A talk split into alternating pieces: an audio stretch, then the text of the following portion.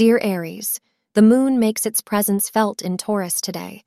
This leaves you disappointed or frustrated regarding some ongoing family problem. You might feel the urge to argue with a loved one. Refrain from acting on this impulse and deal with the situation in a calm manner. This will ensure that your message is well received by them, and it will help you stay away from any kind of negative situation today, say astrologers.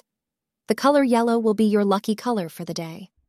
Avoid the time between 3 p.m. and 5 p.m. for scheduling important tasks. This may be an exciting day as someone who is very special to you will become closer and your relationship may take a serious turn. This would give you moments of sheer happiness as love comes your way. However, it would be in your interest not to allow insecure feelings in your affair. Therefore, carefully guard yourself against this and don't let it influence your relationship. Thank you for being part of today's horoscope forecast. Your feedback is important for us to improve and provide better insights. If you found our show helpful, please consider rating it.